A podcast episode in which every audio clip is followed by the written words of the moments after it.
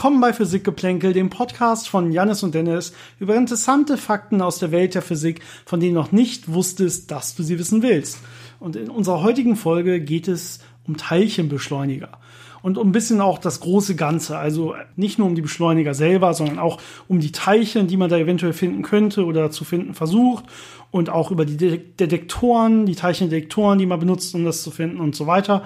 Ähm, all das hoffentlich äh, halbwegs vernünftig erklärt und zwischen Janis und mir ein bisschen diskutiert in der heutigen Folge. Viel Vergnügen. Einige der größten Experimente in der Physik sind Teilchenbeschleuniger. Ähm, die sind auch relativ präsent in den Medien und es gibt immer sehr viele neue Entdeckungen, die da passieren. Und deswegen wollten wir euch da mal ein bisschen drüber erzählen, was das eigentlich genau ist, wie die funktionieren und was man da so alles finden kann. Ja, erstmal ist natürlich die Frage, warum will die Physik überhaupt Teilchen beschleunigen? Ähm, die Idee ist natürlich hier, wenn wir Teilchen beschleunigen, dann stecken wir mehr Energie in Teilchen. Also wir reden hier normalerweise über kinetische Energie. Ja, wenn wir irgendwas beschleunigen, kriegt es mehr kinetische Energie. Und das Gute ist, ist immer noch Einsteins altbekanntes E gleich mc Quadrat. Das heißt, es gibt hier so eine Energie-Masse-Äquivalenz. Das heißt letztendlich, wenn man genug Energie irgendwo zur Verfügung hat an einem Ort, dann kann man daraus quasi auch neue Teilchen erzeugen, ähm, die den, dementsprechende Ruhemasse zum Beispiel haben, die dann nachher der Energie entspricht. Ja, das heißt, je mehr Energie ich quasi in einen kleinen Ort bringen kann, desto hochenergetische oder schwerere Teilchen kann ich auch erzeugen an der Stelle. Das heißt, man kann auf einmal Teilchen finden, von denen die Physik vorher noch nichts wusste. Das ist so eine Idee, warum man das brauchen könnte. Man muss es dann so ein bisschen unterscheiden, ob man nach Elementarteilchen sucht oder ob man nach irgendwelchen zusammengesetzten Teilchen sucht. Beides ist möglich in Teilchenbeschleunigern.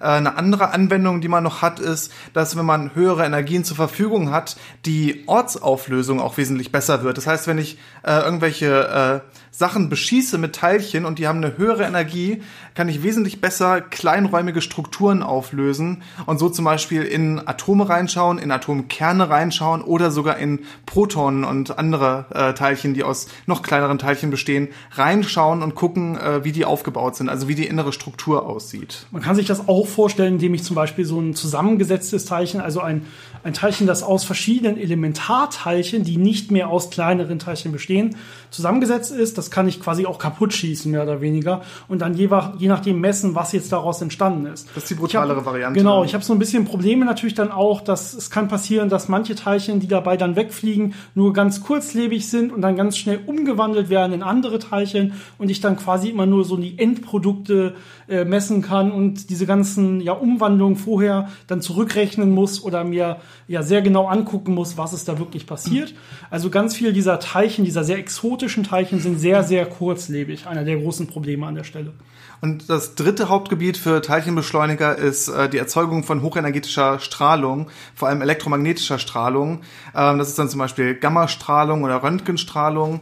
Ähm, und da benutzt man einfach die Tatsache, dass beschleunigte Ladung strahlt.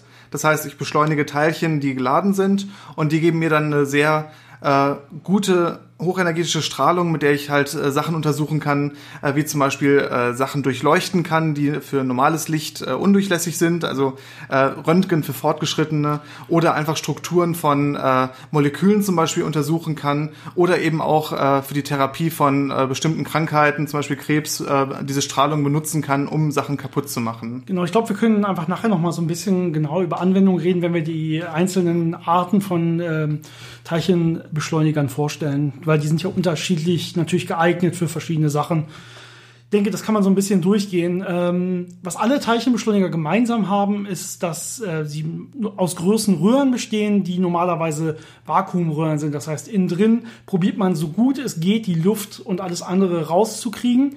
Weil ansonsten wird sich so ein Teilchenstrahl quasi nicht fortbewegen. Ja, wenn ich da Luft drin hätte, dann würde mein Teilchen direkt irgendwie an Luftionen stoßen und sofort die komplette Energie abgeben und einfach nur die Luft kurz ionisieren. Aber das war's dann auch schon. Also wenn ich irgendwie so ein Teilchenstrahl erzeugen will und so ein Teilchen auf relativ lange Reise schicken will, dann muss ich immer dafür sorgen, dass es eigentlich nicht wechselwirkt mit der Umgebung. Und das kriege ich durch ein Vakuum hin. Normalerweise habe ich in solchen, in diesen Vakuumröhren deutlich besseres Vakuum, als es zum Beispiel im Weltall der Fall wäre.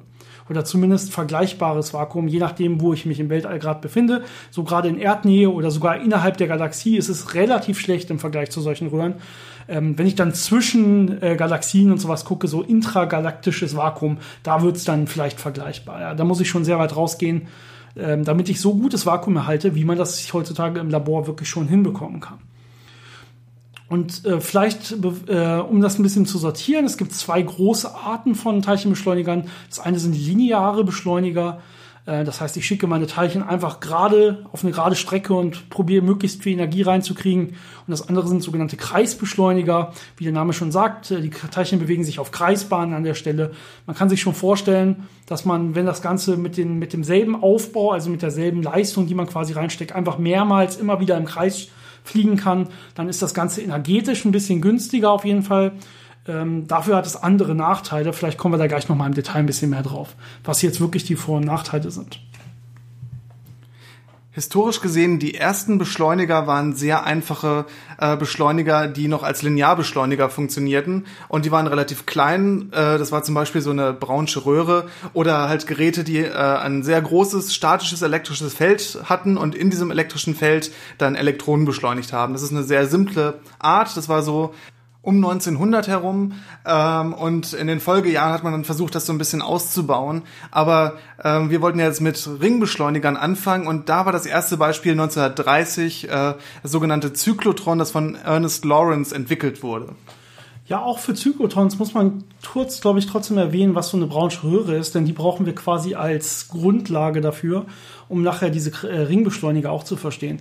Brownsche Röhre kennt, sollten die meisten noch kennen aus den alten Röhrenfernsehern. Das ist eigentlich dasselbe Prinzip. Das heißt einfach nur, wir haben zum Beispiel Elektronen, Elektronen, die irgendwo ausgedampft werden, zum Beispiel aus einer Glühkathode oder so, und wir beschleunigen sie mit einem angelegten elektrischen Feld, also mit einer Spannung. Wir legen einfach irgendwo im Vakuum auch wieder, ja, sonst würde, würden Elektronen nicht fliegen, wie gesagt. Legen wir einfach eine hohe Spannung an und damit beschleunigen wir die Elektronen.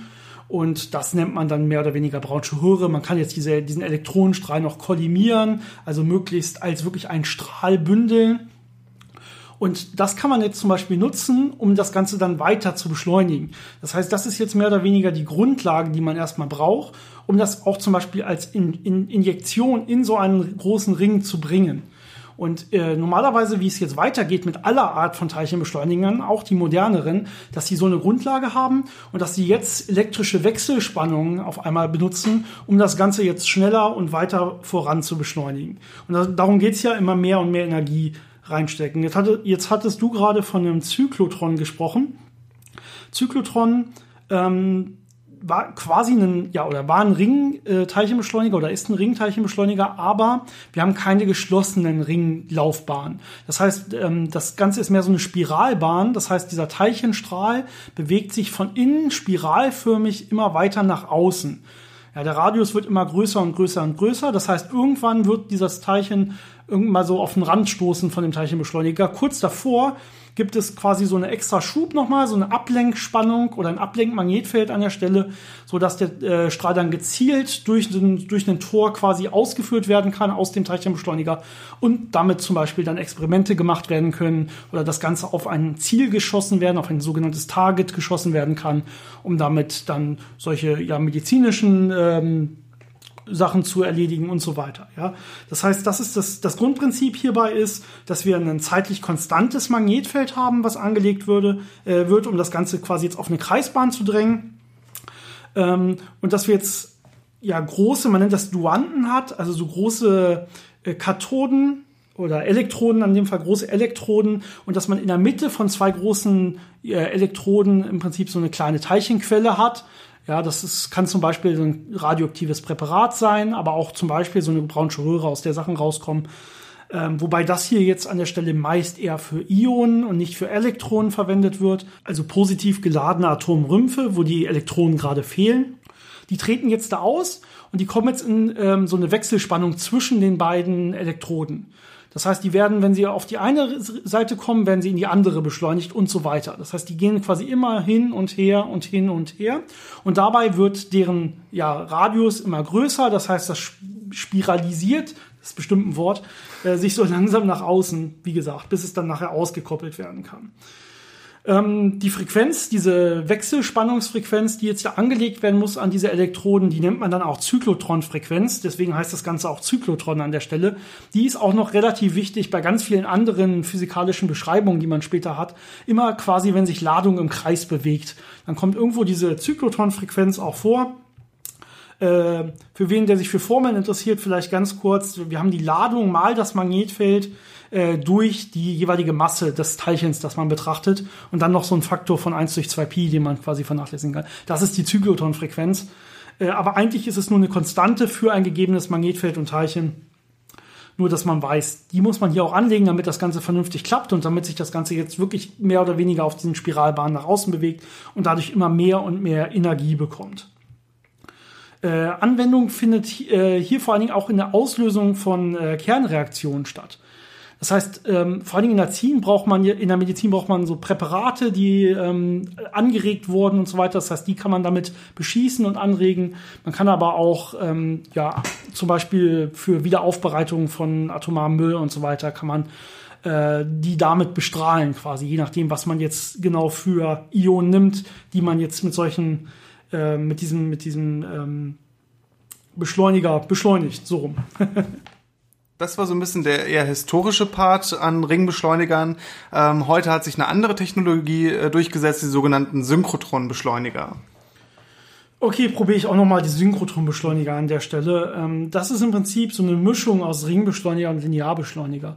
Bei dem Ringbeschleuniger hatten wir jetzt ja das größte Problem, zumindest aus energetischer Sicht, dass wir nicht geschlossene Kreisbahnen haben, sondern dass das Ganze so spiralförmig sich nach außen bewegt. Viel sinnvoller wäre es, wenn es wirklich da wieder ankommt nach einer Runde, wo es angefangen hat.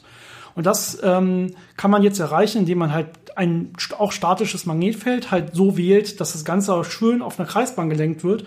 Das Problem ist, deswegen konnte ich das auch vorher nicht machen bei dem alten System, dass das Ganze dann erstmal gar nicht beschleunigt wird, weil ich ja nur noch ein Magnetfeld quasi an der Stelle habe. Ähm, hier gibt es eigentlich zwei Techniken, wie ich das machen kann. Entweder ich mache einen, quasi ein angepasstes Wechselmagnetfeld an der Stelle, ähm, dass das Ganze auf einer Kreisbahn jetzt hält und gleichzeitig mehr oder weniger beschleunigt. Das heißt, das ist nochmal ein Spezialfall. Das würde dann, soweit ich weiß, Betatron heißen. Ähm, die sind ein bisschen ja, außergewöhnlicher, kommen aber auch heutzutage vor. Ähm, das ein bisschen einfacher zu verstehen der klassische Teil ist, äh, wie gesagt, der Synchrotron. Da hat man jetzt abwechselnd so einen Linearbeschleuniger, das heißt so eine Art braunsche Röhre. Man hat einfach so ein ja, ein elektrisches Feld mehr oder weniger, was die Teilchen gerade beschleunigt. Das heißt, man hat so einen linearen Teil und danach hat man so ein, ähm, so ein Magnetteil, das heißt eine Ablenkung auf eine Kreisbahn. Das heißt, es wird immer beschleunigt, dann ein bisschen wieder auf die Kreisbahn gebracht, dann wieder beschleunigt und wieder ein bisschen auf die Kreisbahn gebracht. Und das geht quasi einmal im Kreis und das kann man, wenn man das richtig berechnet, so planen, dass das Ganze letztendlich dann eine große Kreisbahn beschreibt, auch wenn die Teilchen selber nicht wirklich im Kreis laufen, sondern halt so eher so ein abgehackter Kreis, weil es ja immer diese geraden Strecken mit mit drin gibt. Um ein Gefühl für die Größe von heutigen äh, Teilchenbeschleunigern zu bekommen, diese Ringbeschleuniger äh, sind nicht nur in, einem, in einer Halle untergebracht, sondern die sind wirklich so groß, dass sie in unterirdischen Tunnelanlagen ähm, aufgebaut sind. Und äh, da gibt es so verschiedene Beispiele. Zum Beispiel das größte Beispiel ist CERN. Das ist äh, auf der Grenze zwischen der Schweiz und Frankreich. Und äh, dieser Ring hat einen Umfang von 26 Kilometern. Ähm, in Hamburg haben wir auch ein etwas kleineres äh, Beispiel, da ist das äh, am Desi, der sogenannte Hera-Tunnel. Das sind dann so sechs Kilometer Umfang und äh, in Hamburg läuft es dann wirklich unter der Stadt äh, lang. Das heißt, man geht dann unter die Erde und baut sehr große Anlagen, um eben ähm, Beschleunigungsstrecke zu kriegen, damit die Teilchen eben auf diese hohen Energien beschleunigt werden können. Ja, also sehr riesig alles. Was vielleicht noch erwähnt werden muss an der Stelle, dass man vor allen Dingen zwischen zwei grundlegenden Eigenschaften oder Anlagen entscheidet, äh, unterscheidet.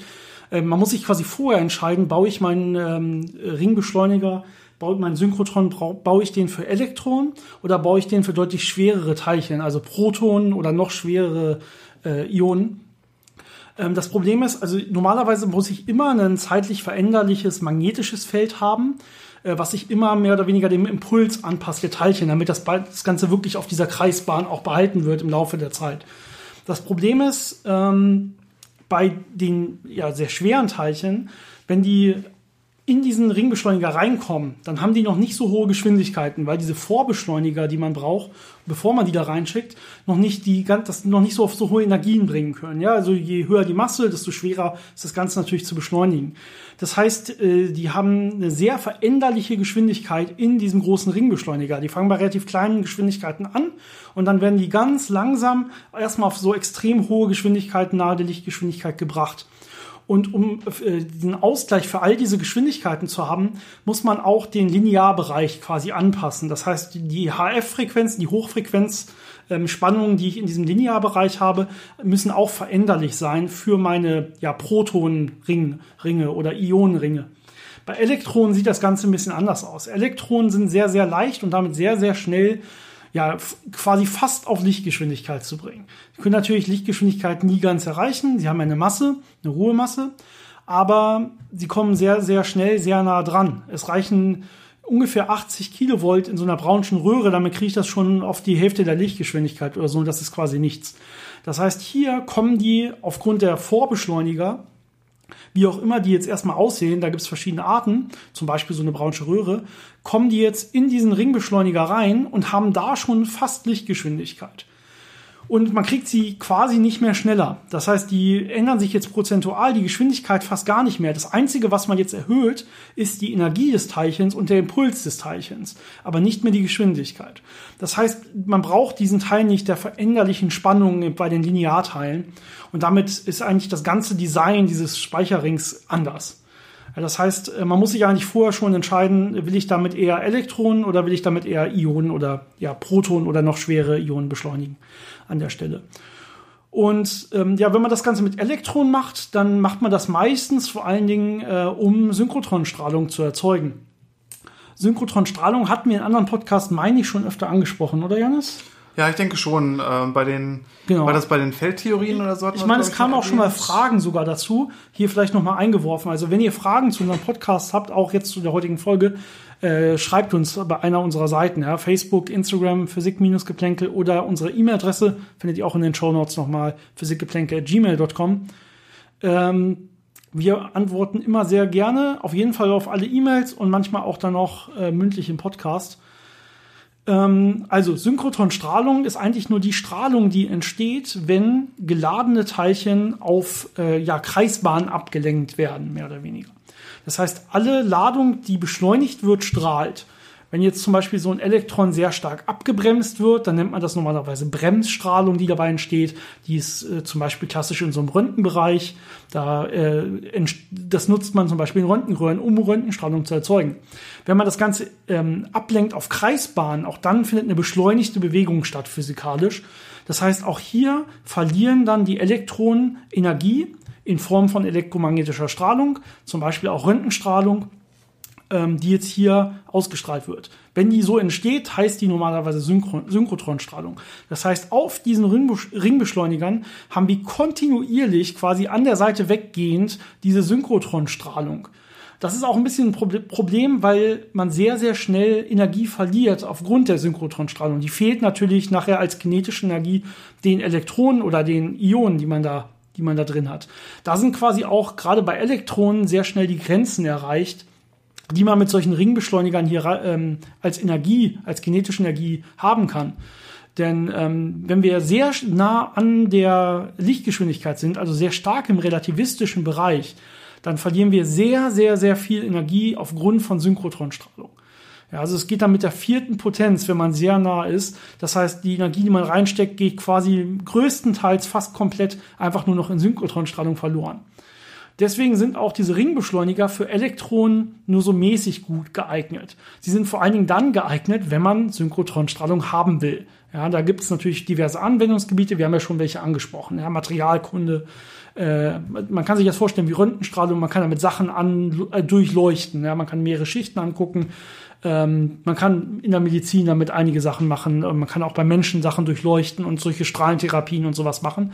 Für all das braucht man gute Synchrotronstrahlung. Beliebt ist auch, äh, alte Bilder zu untersuchen, ob da andere Bilder drunter waren oder ob die übermalt wurden oder zu gucken, ob die wirklich echt sind. Also eine von den Anwendungen, die äh, relativ häufig sogar benutzt wird, weil es da, weil da natürlich sehr viel Geld drin steckt und man deswegen sehr großes Interesse hat, äh, da vielleicht äh, unbekannte Bilder zu finden oder äh, den Wert äh, festzustellen.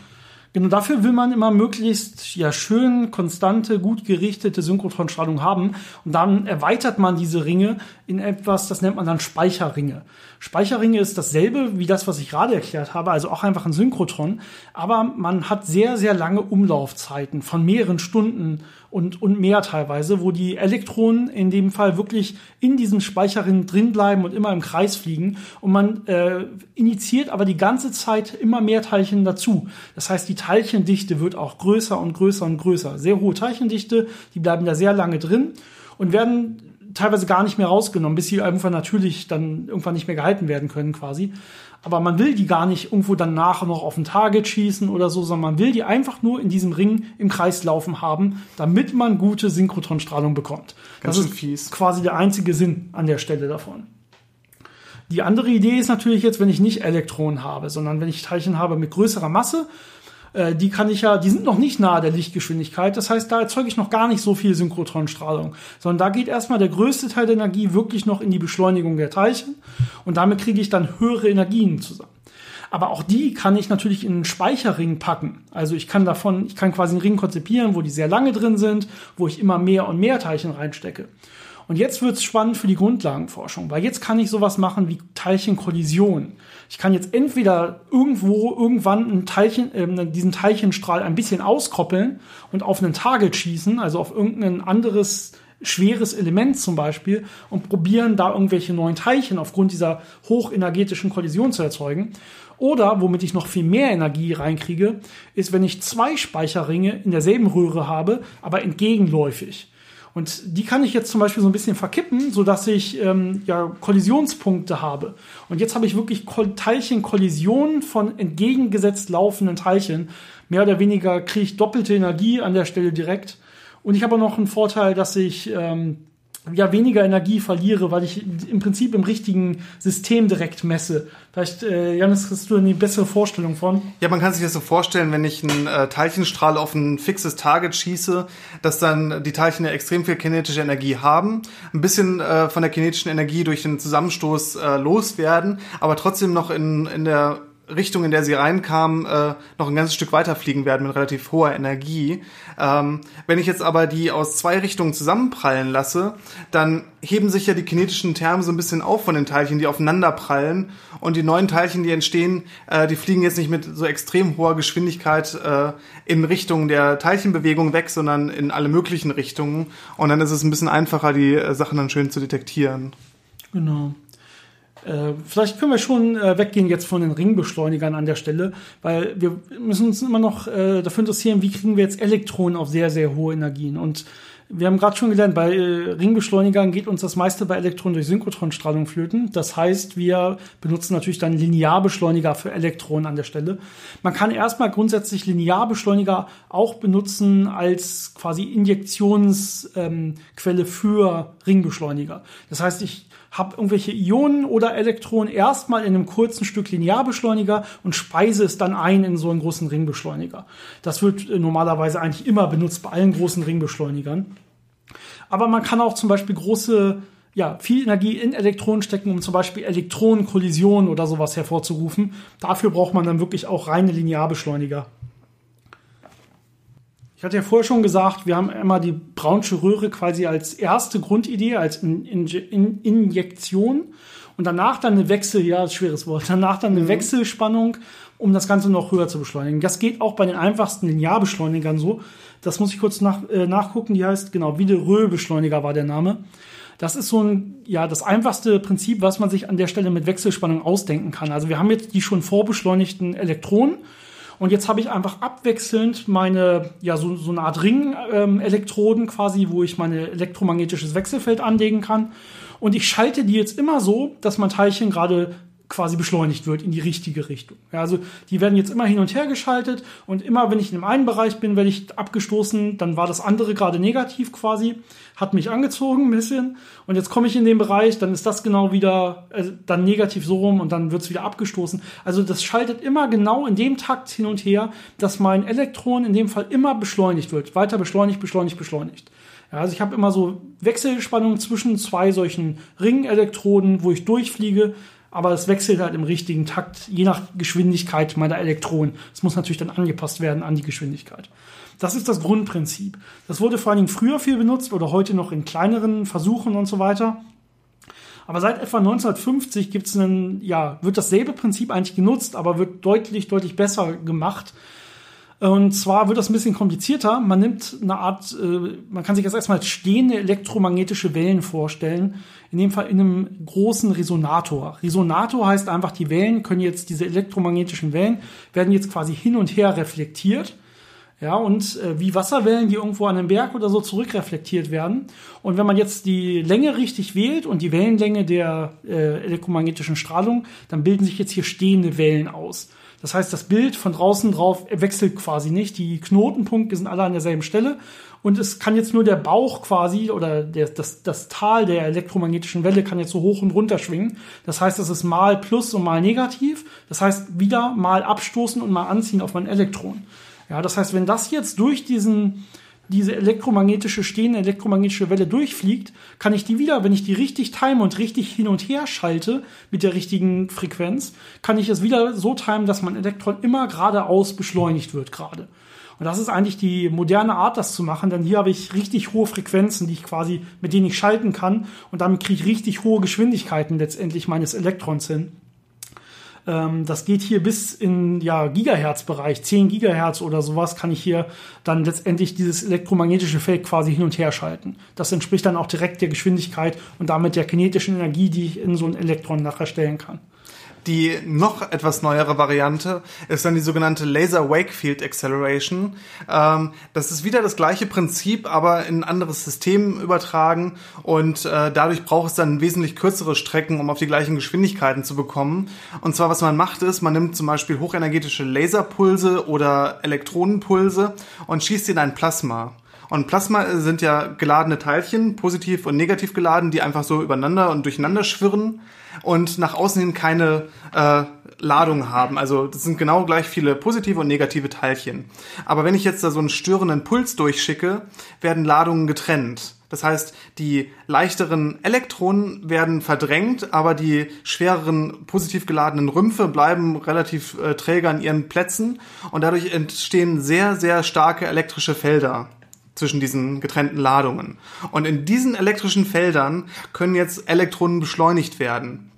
Und wenn ich die Pulse richtig da durchschicke, ähm, entstehen quasi so, ja, das kann man sich so als eine Welle vorstellen, so Wellen an, an äh, Ladungstrennung, die sich da durchbewegen mit sehr, sehr hoher Geschwindigkeit und auf dieser Welle surfen jetzt diese Elektronen und werden dadurch beschleunigt.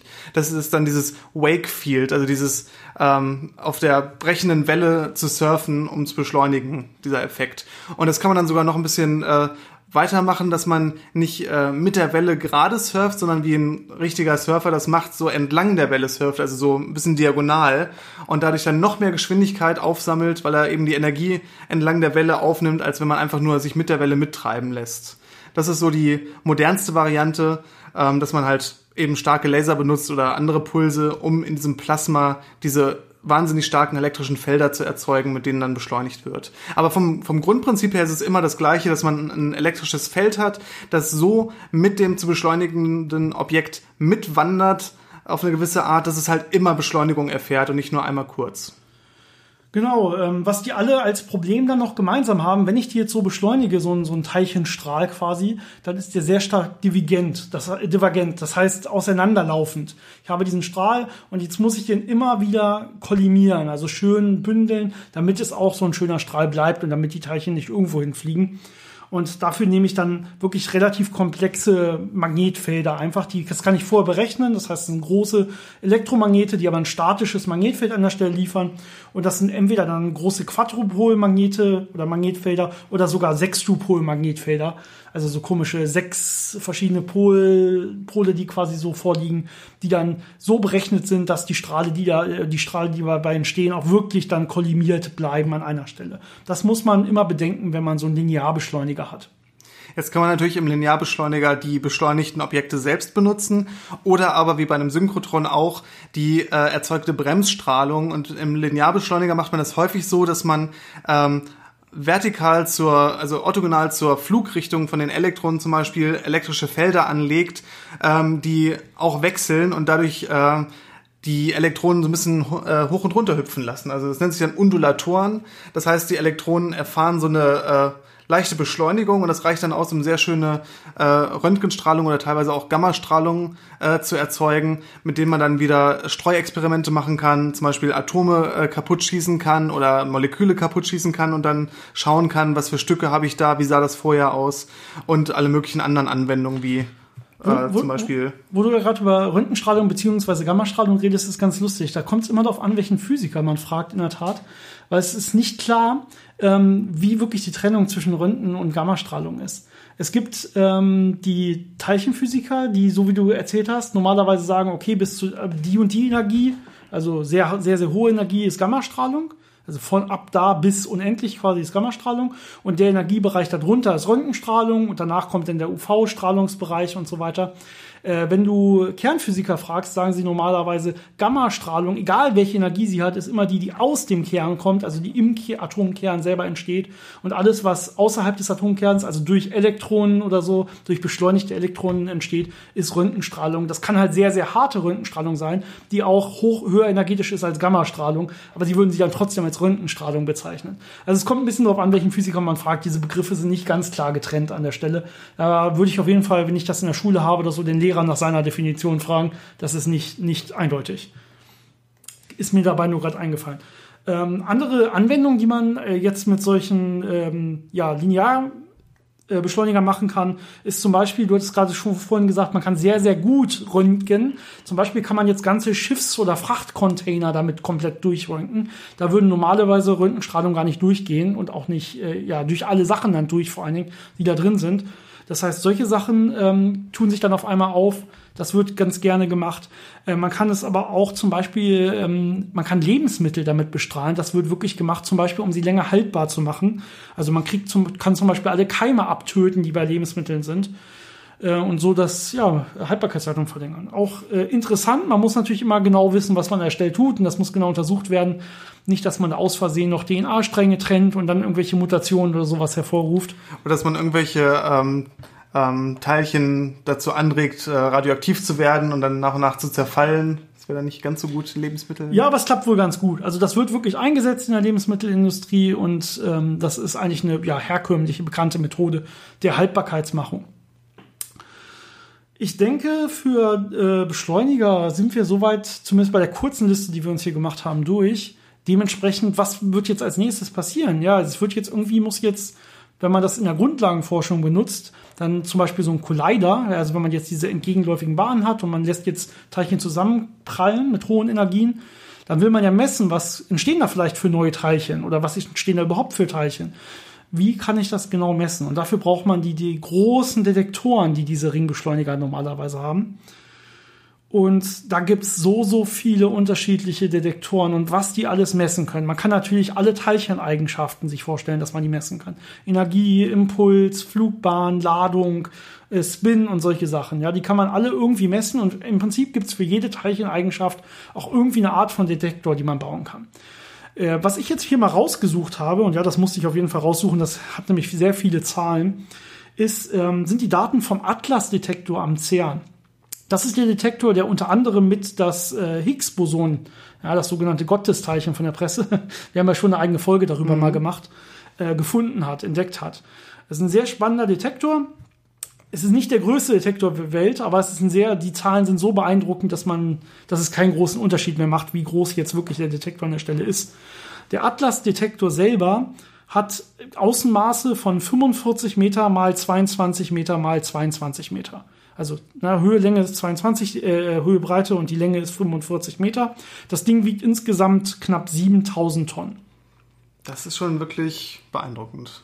Genau, was kann man damit alles nachweisen? Also man kann auf jeden Fall die Energien von Teilchen nachweisen, sowohl von geladenen Teilchen als auch von neutralen Teilchen. Man kann die Impulse von geladenen Teilchen nachweisen und ganz, ganz wichtig, man kann die Gesamtenergie nachweisen, die jetzt durch so eine komplette Kollision entstanden ist. Das ist besonders wichtig, weil man weiß ja, was man reinschickt, was man zur Kollision bringt. Das heißt, wenn sich das nicht aufaddiert zu der Gesamtenergie, die man nachher misst, weiß man, dabei muss was entstanden sein, was der Detektor nicht gemessen hat, was entkommen ist. Ja, das heißt, es ist so ein Hinweis auf ein neues Teilchen, worauf der Detektor nicht angesprochen hat, was vielleicht besonders leicht ist, besonders schnell ist oder so. Und dann kann man wirklich sich damit näher beschäftigen. Das ist ein Hinweis auf eine neue Physik, auf neue Teilchen. Also die Gesamtenergie von so einer Kollision ist immer sehr wichtig zu messen an der Stelle. Bei den Detektoren wird immer wieder das gleiche Prinzip angewandt. Man benutzt ein Magnetfeld, um mit Hilfe der eben schon erwähnten Zyklotronfrequenz die Teilchen nach ihrer Masse und ihrer Ladung zu trennen. Und ähm, dann kann man sich angucken, äh, wie die sich in diesem Magnetfeld bewegen und dadurch auch schließen, woher die genau gekommen sind. Und im Atlas-Detektor gibt es ganz innen dann diesen Bereich, da hat man ein Magnetfeld von zwei Tesla und da werden die Teilchen dann abgelenkt und äh, fliegen durch sogenannte Halbleiterpixel. Das heißt, es sind äh, ganz viele Pixel aus Halbleitern, die durch das durchfliegende Teilchen dann eine Spannung äh, messen und dann kann man rekonstruieren, wo genau ist dieses Teilchen lang geflogen, auf welcher Kreisbahn und dann kann man zurückrechnen, von welchem Ort genau kam dieses Teilchen. Und das gibt einem sehr viele Informationen über die Natur des Teilchens und äh, den Impuls, den das Teilchen hat. Und ähm, die Dinger sind so gut gebaut, dass man die bis auf äh, wenige Mikrometer genau diese Teilchenbahnen äh, messen kann und dadurch dann eben sehr, sehr gut zurückrechnen kann, woher kamen die und welche Eigenschaften genau haben diese Teilchen.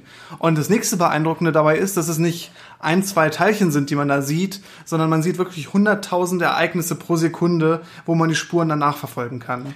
Das braucht natürlich auch eine hohe Rechenleistung dafür. Ja? Da werden große Supercomputer auch in der Nachauswertung dann äh, benutzt, äh, um zu gucken, war in diesen ganzen Detektorreaktionen äh, quasi, war da irgendwas drin, was wir noch nicht kannten. Also quasi wird meistens wird erstmal ganz viel Daten aufgenommen und diese Kollisionen alle nur gemessen, was hat der Detektor zu welcher Zeit angezeigt und im Nachhinein kann dann geguckt werden, passt das alles mit der aktuellen Physik oder war da vielleicht mehr drin?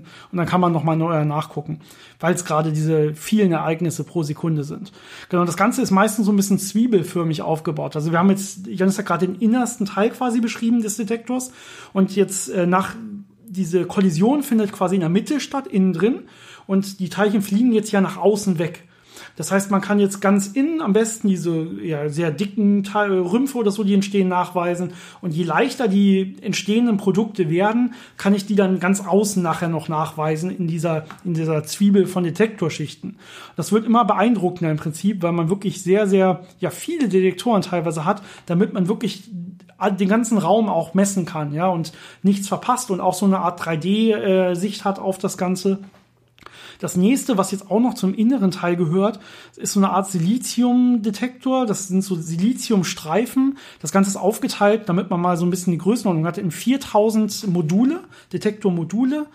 Ähm, und die haben jeweils äh, fast 800 Auslesestreifen, wo dann immer ein Kontakt jeweils dann auch äh, quasi dazu führt, dass man sagt, ah, da war gerade ein Teilchen und man kann auch ungefähr den Impuls davon angeben.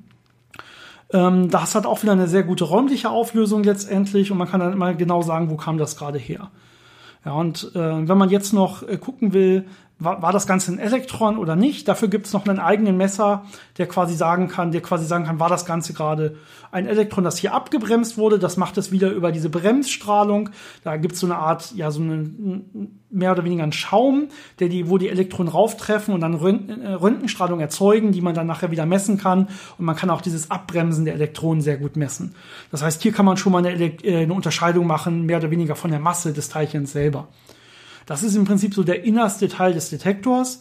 Ähm, dann außenrum ist ein riesiger superleitender Magnet. Ich hatte es gerade schon gesagt, zwei Tesla. Dieser Magnet alleine wiegt ungefähr vier Tonnen, der jetzt da außenrum ist. Ja, und dann kommen wir im Prinzip zur nächsten Schicht. Und ähm, hier beginnen jetzt die ganzen Kalorimeter. Kalorimeter heißt immer, das sind Energiemesser. Das heißt, wir messen jetzt verschieden von verschiedenen schweren Teilen die Energien. Das erste ist im Atlas-Detektor jetzt ein EM-Kalorimeter, also ein elektromagnetischer Kalorimeter. Das heißt, er misst vor allen Dingen die Energien von elektromagnetischer Strahlung, kann aber auch die Energien von Elektronen an der Stelle schon messen. Das heißt, hier braucht man immer irgendwas, was das Ganze absorbiert, um das Ganze als Nachweis zu haben. In dem Fall ist das flüssiges Argon. Da würden also die Elektronen und die, ähm, ja, die Gammastrahlung und Röntgenstrahlung hier rausgefiltert und kann dadurch quasi dann gemessen werden. Blei hat man hier als Absorber, damit das auf keinen Fall dann durchkommt. Und äh, als Detektoren, als äh, Detektor hat man hier jetzt 190.000, ich bin immer sehr beeindruckt von der Zahl, deswegen musste ich nochmal nachgucken, 190.000 Auslesezellen. Und hierbei muss man bedenken, die, sind alle, die haben alle ihre eigene Ausleseelektronik. Das heißt, wir haben hier 190.000 einzelne Detektoren, die eigen vernetzt sind, verdrahtet sind zu ihren eigenen Schaltkreisen und alle einzeln unabhängig voneinander ausgelesen werden können. Wenn man sich mal Bilder anguckt von diesen Detektoren, wenn die geöffnet sind, sieht man diese wahnsinnig dicken Kabelstränge, wo diese ganzen Daten und diese ganze Elektronik mit verbunden ist. Und ja, 190.000 einzelne Detektoren mit eigener Elektronik, das ist ein wahnsinnig großer Aufwand, das erstmal zu bauen, das einzubauen, das zu testen und sicherzustellen, dass es auch alles funktioniert. Also sieht man, was für Arbeit da drin steckt und wie viel Aufwand das ist, äh, so ein paar kleine Teilchen äh, zu detektieren und zu gucken, wo die langfliegen. Genau, wir bauen selber öfter mal Elektroniken im Labor, um Sachen, um Detektoren zu bauen oder auszulesen oder so weiter. Und meistens äh, verzweifeln wir so an 10 oder 20. Ja? ja 190.000 will ich mir nicht vorstellen an der Stelle. Ähm, der nächste, das nächste Kalorimeter äh, wäre das hadronische Kalorimeter. Äh, wir machen gleich nochmal einen, einen eigenen Teilchenbereich, wo wir nochmal genau erzählen, was sind jetzt diese Hadronen, die wir an der Stelle messen. Aber im hadronischen Kalorimeter kann man jetzt diese Hadronen messen. Die wären jetzt bis dahin oder können jetzt bis dahin kommen. Hier nimmt man keinen Bleiabsorber mehr. Hier hat man jetzt normalerweise einen Eisenabsorber, vor allem im Atlas-Detektor und hat äh, Plastikzintillatoren. Zintillatoren kann man sich so ein bisschen so vorstellen, das ist so eine Art fluoreszierendes Material für ähm, sehr, sehr harte Strahlung, also radioaktive Strahlung würde man im Normalfall sagen. In dem Fall geht das auch für Hadron. Ja, und das heißt, man kann dieses Material anregen und das wird dann wieder abgeregt und ähm, zintilliert sozusagen an der Stelle, so nennt man das. Diese Eisenabsorber und Plastikzintillatoren sind jetzt hier so sandwichmäßig in ganz vielen kleinen Schichten hintereinander aufgebaut, so dass das letztendlich dann alles auch abfangen sollte, wenn es da durchgeht. Zusätzlich gibt's jetzt hier im, Vorder-, im, im Vorwärtsbereich der Strahlung, also da, wo die, wo die Strahlung quasi in die Kollisionsrichtung der Strahlung, gibt's jetzt hier auch nochmal so ein ähm, EM-Kalorimeter zusätzlich, damit man jetzt hier nochmal sehen kann, war hier nochmal was übergeblieben quasi oder entsteht jetzt hier nochmal was mehr bei, der, bei den Reaktionen, um da auch immer auf der sicheren Seite zu sein, auf jeden Fall. Ganz außen kommt dann der, wie ich finde, beeindruckendste Detektor für die Teilchen, die sich am schwersten nachweisen lassen. In dem Fall sind das Myonen. Ähm, sind so ein bisschen wie Elektronen, nur ein bisschen äh, schwerer. Und ähm, die kommen relativ weit. Also die äh, interagieren nicht so viel mit der Materie, das heißt, die fliegen relativ weit durch. Und deswegen ist der Detektor für die ganz außen.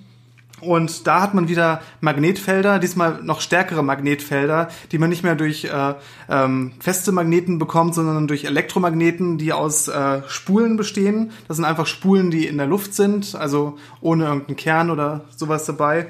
Und äh, das nennt man dann torodiales Luftspulenmagnetsystem. Und ähm, das kreiert einem drei bis acht Tesla ähm, benötigt aber auch extrem viel Strom und äh, natürlich muss sowas dann schon supraleitend sein, äh, damit das nicht einfach verbrennt oder verdampft. Das heißt, in dem Fall hat man 70 Kilometer an supraleitenden äh, Leitern und äh, da fließen dann 20 Kiloampere an Strom durch äh, mit einer Gesamtenergie von einem Gigajoule. Also es ist schon extrem viel Energie, die da durchgepumpt wird. Ähm, aber das ermöglicht einem dann, äh, Myonen zu detektieren. Und zwar hat man dafür entsprechend äh, viele Detektoren, die das dann können. Das sind über eine Million Auslesekanäle. Also eben 190.000 waren schon beeindruckend, aber jetzt sind es nochmal über eine Million Kanäle extra, die da außen sind. Ja. Das ist einfach wahnsinnig. Und diese Detektoren haben eine Gesamtfläche von 5500 Quadratmeter. Also es ist einfach beeindruckend.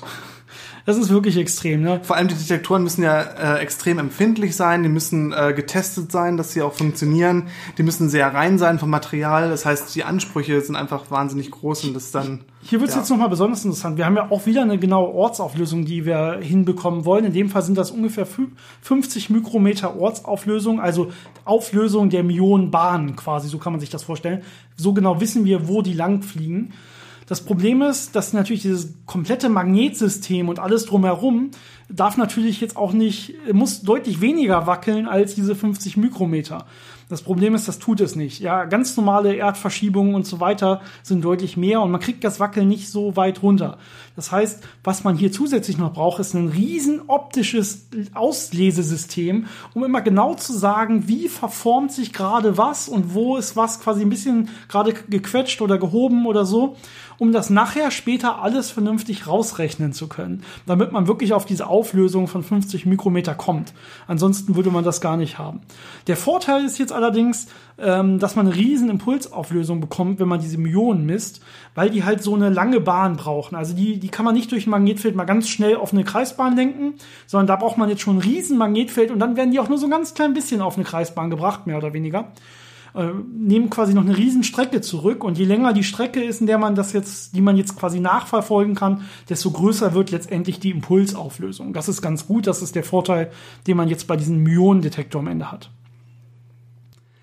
Kommen wir jetzt zuletzt zu einem kleinen Abschnitt über Elementarteilchen und Teilchen, die man überhaupt an Teilchendetektoren detektieren kann und die einen interessieren. Also ein bisschen der Teilchenzoo der Teilchenphysik. Ich habe sehr oft Teilchen gesagt. Ich glaube, das machen wir jetzt relativ kurz. Wir sind schon bei einer sehr, sehr Genau. langen Folge. Dieses Einfach, Mal. dass ihr eine Idee habt, was es da gibt und wie sich das unterscheidet. Hadron haben wir schon genannt, oder?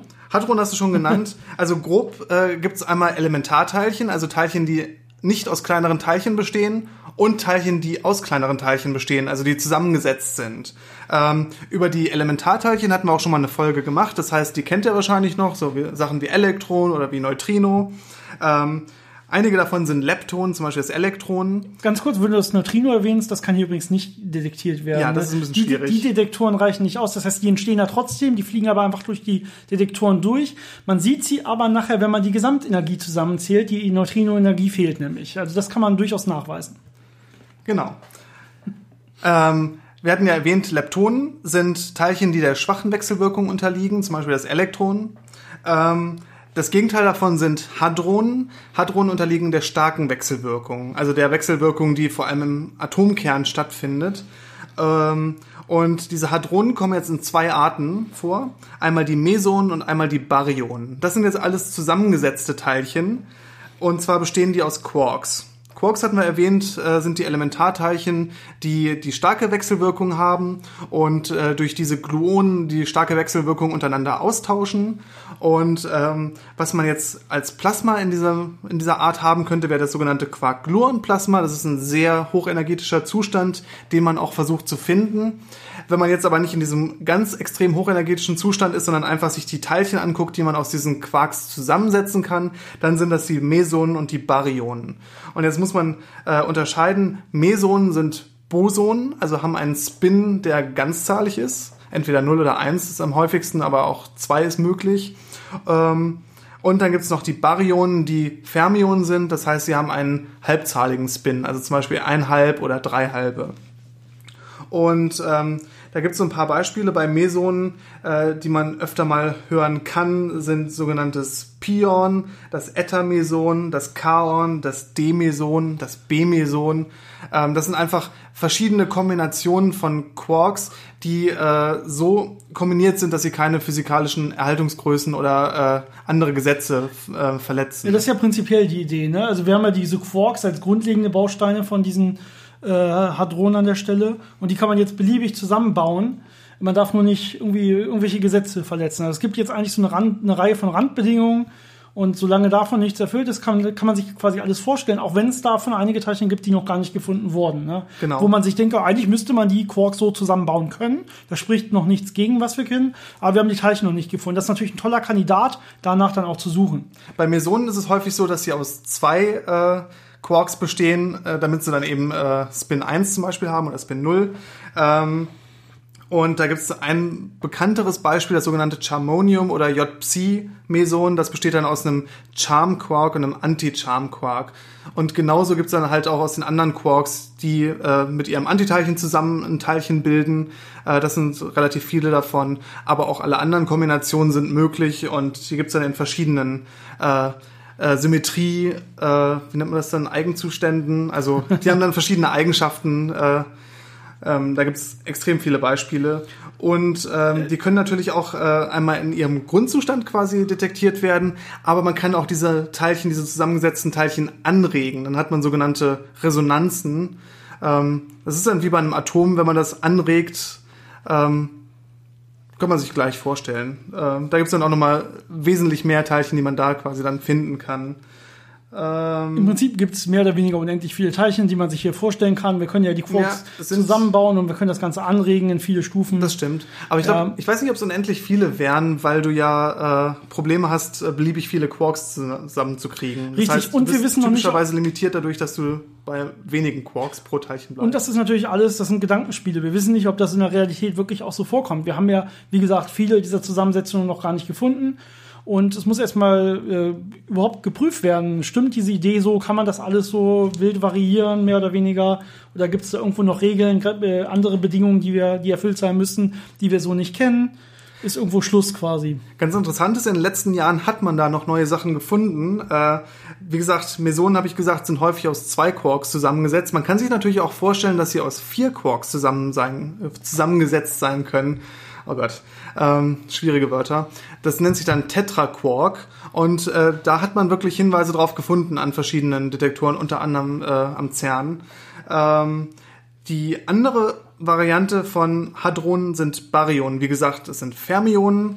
Die bestehen häufig aus drei Quarks. Aus einem Quark können sie nicht bestehen, weil die ja nicht äh, einzeln vorkommen wollen. Das heißt, man hat typischerweise drei Quarks. Dazu gehören dann zum Beispiel Proton und Neutron als die bekanntesten Vertreter. Ähm, die anderen nennen sich dann mit, werden mit griechischen Buchstaben bezeichnet, zum Beispiel Lambda, Sigma, Xi, Omega und Delta. Und auch da gibt es dann verschiedene Varianten, die positiv geladen sind oder negativ geladen sind oder neutral sind und ganz viele äh, verschiedene Quarks beinhalten können. Im Prinzip ist das ja gerade nichts anderes als so ein bisschen so eine Auflistung von, von welche zusammengesetzten Teilchen gibt's hier überhaupt, ja. Aber es ist wie das, was, was wir am Anfang gesagt haben, das war nicht das Wichtigste. Ja. Wir müssen gucken, aus welchen Quarks bestehen die, genau. was kann man da wirklich zusammenbauen. Es ist natürlich nicht das Einzige, was man messen kann, sondern äh, was man natürlich probiert für diese moderne neue Physik, was man alles so hört, Stringtheorie und vielleicht Supersymmetrie, da machen wir vielleicht noch mal eine eigene Folge. Aber es gibt diese ganzen, ja, diese Physik über dem Standardmodell der Teilchenphysik hinaus. Und da werden vor allen Dingen neue Elementarteilchen gesucht, die es noch nicht im Standardmodell gibt. Ja, das heißt, auch die kann man natürlich probieren, mit Beschleunigern zu erzeugen, indem man einfach sehr, sehr viel Energie reinsteckt und dann wirklich Elementarteilchen mit sehr hoher Masse probiert dann zu erzeugen oder auch welche mit sehr, sehr kleiner Masse, die es noch nicht gibt. Dafür braucht man dann aber wiederum keine Teilchenbeschleuniger, weil die sind ja für die hohen Energien zuständig. Da gibt es dann andere Experimente. Das heißt, ja. das ist ein sehr, sehr interessanter Bereich. Aber in der Zwischenzeit äh, findet man dann zum Beispiel noch ein Baryon, das auch vorhergesagt war und diesmal dann fünf Quarks beinhaltet, das sogenannte Pentaquark. Also da hat man immer noch schöne Sachen, die man trotzdem findet, auch wenn man jetzt gerade keine neuen Elementarteilchen entdeckt. Genau, das lässt sich aber mehr oder weniger alles mit den Theorien beschreiben, die wir kennen, die wir haben. Ja, wir erwarten quasi, dass das alles möglich ist, dass man die alle zusammenbauen kann, wie man gerade will, wenn diese Randbedingungen erfüllt sind. Äh, das ist quasi kein Hinweis auf eine neue Physik, auch wenn das Verhalten dieser neu gefundenen Teilchen, wenn das nicht ganz so ist, wie man erwartet, dann natürlich wiederum so ein Hinweis sein kann. Aber das, diese richtig großen Funde wie das Higgs-Boson sind natürlich wirklich, wenn man Elementarteilchen findet, die man so noch nicht kennt. Das ist das, was dann auch den Nobelpreis letztendlich bringt. Ich glaube, das war das äh, für diese dieswöchige Folge. Folge. Längere Folge. Wir hoffen, es hat euch gefallen. Es wurde hinten raus nicht zu theoretisch, beziehungsweise mehr oder weniger listenartig wir haben probiert, ein bisschen das grobe, grobe Konzept zu finden. Was wollen wir da überhaupt finden? Was wollen wir da entdecken? Ne? Das ist ein bisschen ich habe auch versucht, das mit den Teilchen einigermaßen kurz zu halten. es gibt so viele Teilchen und so viele Anregungen. Also da kann man äh, beliebig lange sich durch Listen durchklicken und gucken, was es da alles gibt. Aber da sind die Elementarteilchen sehr überschaulich. Ja, das ist überschaubar. Das ist dieses, dieses schöne Standardmodell mit seinen drei Generationen. Aber sobald man dann über zusammengesetzte Teilchen redet, da wird's halt beliebig schwierig und kompliziert. Dann kann man ja noch anfangen, von Atomen zu reden oder von Molekülen und dann wird es beliebig komplex. Genau, okay, wir hoffen, es hat euch gefallen. Falls ihr Fragen oder Anregungen habt, auch an neue Themenvorschläge, schreibt uns, äh, wie gesagt, Physikgeplänkel findet ihr auf Facebook, auf Instagram, äh, physikgeplänkel at gmail.com. Physikgeplänkel zusammengeschrieben, Geplänkel mit AE ist unsere E-Mail-Adresse. Schreibt uns, äh, wir beantworten, soweit es geht, jede E-Mail. Ähm, und dann freuen wir uns und wir, ja, nächste Woche, Janis, bist du nächste Woche in Urlaub oder bist du wieder da? Ich glaube, da bin ich wieder da. Okay, dann haben wir wahrscheinlich nächste Woche noch eine, äh, schon wieder die nächste Podcast-Folge. Falls nicht, werden wir das auf all unseren Kanälen probieren, kurz mitzuteilen. Dann erstmal eine schöne Woche. Bis dann. Bis zum nächsten Mal.